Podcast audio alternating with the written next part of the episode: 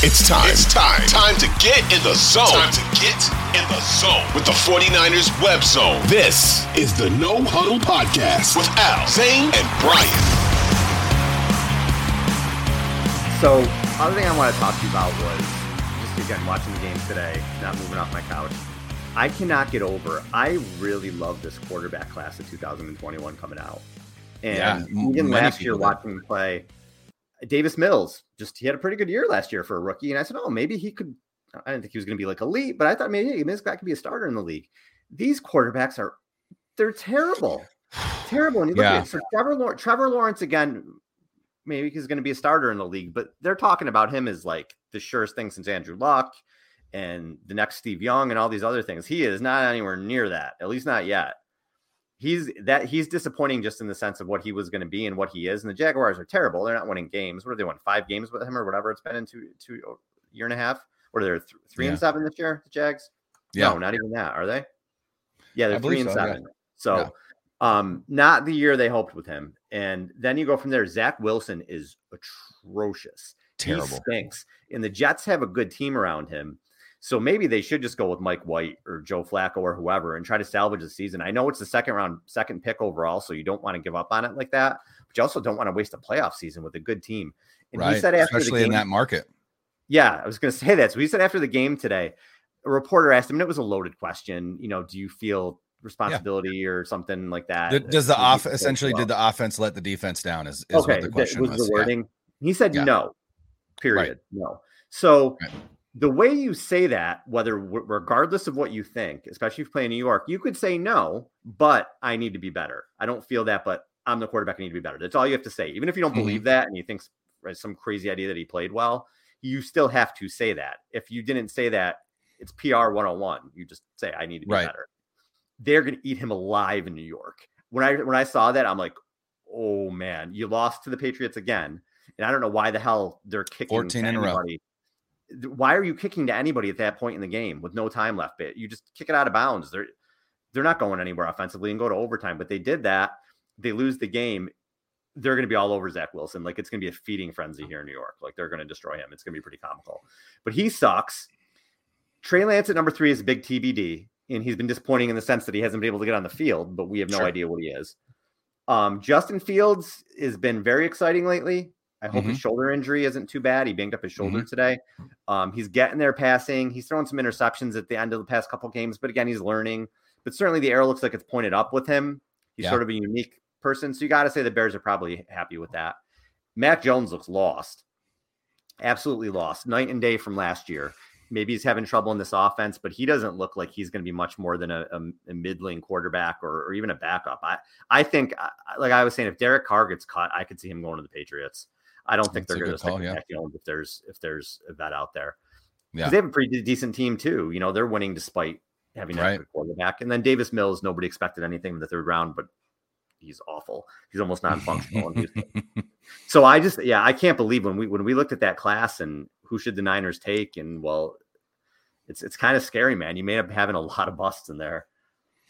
Yeah, you know, it's it's it's interesting. The Trevor Lawrence thing, I think, is the most interesting to me right now, just because, like you said, he was he was touted as the the best prospect coming out since Andrew Luck, and he looks nothing like Andrew Luck, and and that's, but also to be fair, that's a tough that's a tough comparison. Andrew Luck was generational in Right. in his in his play and and in coming into the league. So maybe that's not fair, but at the same time, you're talking about a guy that was the number one recruit out of high school, right? In, in the same the same class as Justin Fields, and I remember watching Trevor Lawrence and Justin Fields on a uh, an ESPN program that was for that was it QB 11 Elite 11 Elite 11 that's what it is.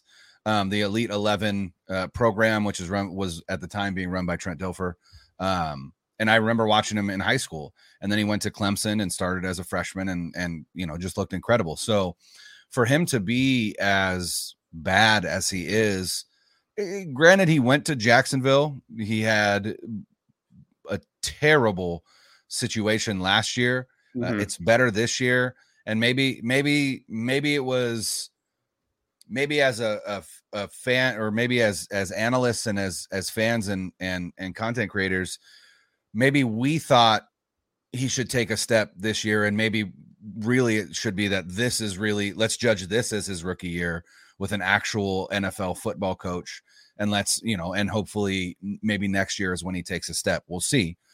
Uh Zach Wilson he just I mm, he's just looks terrible. He looks Yeah. god awful and you know what? It was interesting it's interesting for you to talk about him in the media there Zach Wilson spent his entire life in Utah, right? He grew up in Utah, uh, and then he went to BYU.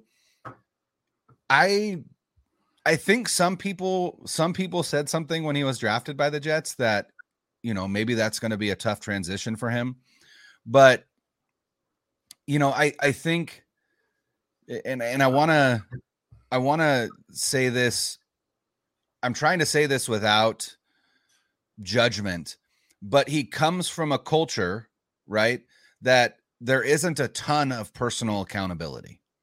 And so to go to a place like New York where they expect that out of you, I, I I'm not surprised by his answer. You know, I'm not surprised by his answer of, "Hey, do, do you think the offense let the defense down?" No, I don't. You know, basically is like, "No, I'm not taking any any kind of responsibility here." When in reality, that's all they're looking for is for you to be like, you know, I don't want to say that we let them down, but I definitely need to be better, right? That's all you need to do. That's all you need to do to make it through that question. And so it just kind of speaks to where he's at emotionally and mentally when it comes to being the what's supposed to be the future at the quarterback position in New York. That's not an easy place to be. And it it genuinely looks like they they made the wrong choice in terms of of of who they took. And and I don't necessarily think that he's terrible because he's in New York. I just think that he's not very good and being in New York just exacerbates that. it. Yeah, especially Um, being on a good team that you're kind of holding back. Right. Right. Exactly. And so that's an interesting that's an interesting one to continue to monitor because they do they do have the ability to to move off him quickly, right? They've got a good Yeah. team.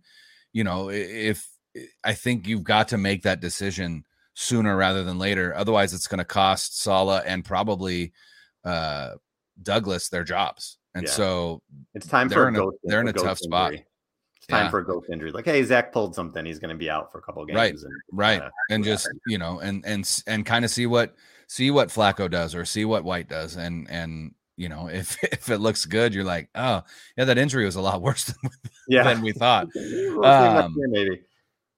you know and i think again i think you're right i think justin fields is the is the quarterback from this class that has an arrow the only quarterback in this class that has his arrow pointing up and you know i think i think what you're seeing from him is like the exact perfect thing that the bears as an organization need out of this season they need to see growth out of justin fields and they need to still lose these games right because it gets them a better draft pick and and and they can start to build around Justin Fields. So it's like the best of both worlds. You're seeing development, you're seeing growth, you're seeing the potential, and you're losing all these close games, which as a fan is frustrating. But arguably, if you take a step back, you go, "This is actually the best thing that that could possibly happen for us," simply because now we get to see what we have in this kid and we're going to get better draft picks to build around him. So I'm excited for Fields. I was a Fields at three guy.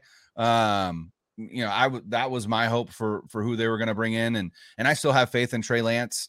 Um, I'm not saying that I don't, but uh, it does to a certain extent. There's a part of me that's like, well, at least uh, you know, I feel like that was a win for me. I was like, that was the guy that I that was the guy that I targeted at three, right? Because prior to that trade up, I actually was on board for Mac Jones, but Mac Jones at 12 because there wasn't an twelve. opportunity, there wasn't going to be an opportunity. Because to me, what Mac Jones represented was Jimmy Garoppolo at a rookie quarterback wage, which was like, I'm in. That's fine. We've shown that Mhm. we can win. That wasn't going to take the offense to the next level, but at the very least, you reset the position. You get that rookie, you know, you get that rookie QB in at that rookie wage scale, and you know, you you start spending money elsewhere and see if you can't, you know, essentially pull a pull a Super Bowl victory out of the air with a quarterback that likely isn't technically good enough to get you there. That's what I thought with Mac Jones. So it, it, and and I think you're right. I think having Matt Patricia and Joe Judge running an offense that doesn't make sense to Mac Jones, uh, I think that's why we're seeing what we're seeing here. Uh, what would be interesting to see is if they just flip flop, like you said, Derek Carr to New England and Mac Jones to Las Vegas, and see if if they can't uh, make that work again with him and McDaniels. Yeah, I, I wouldn't be surprised if something like that happens. I really it.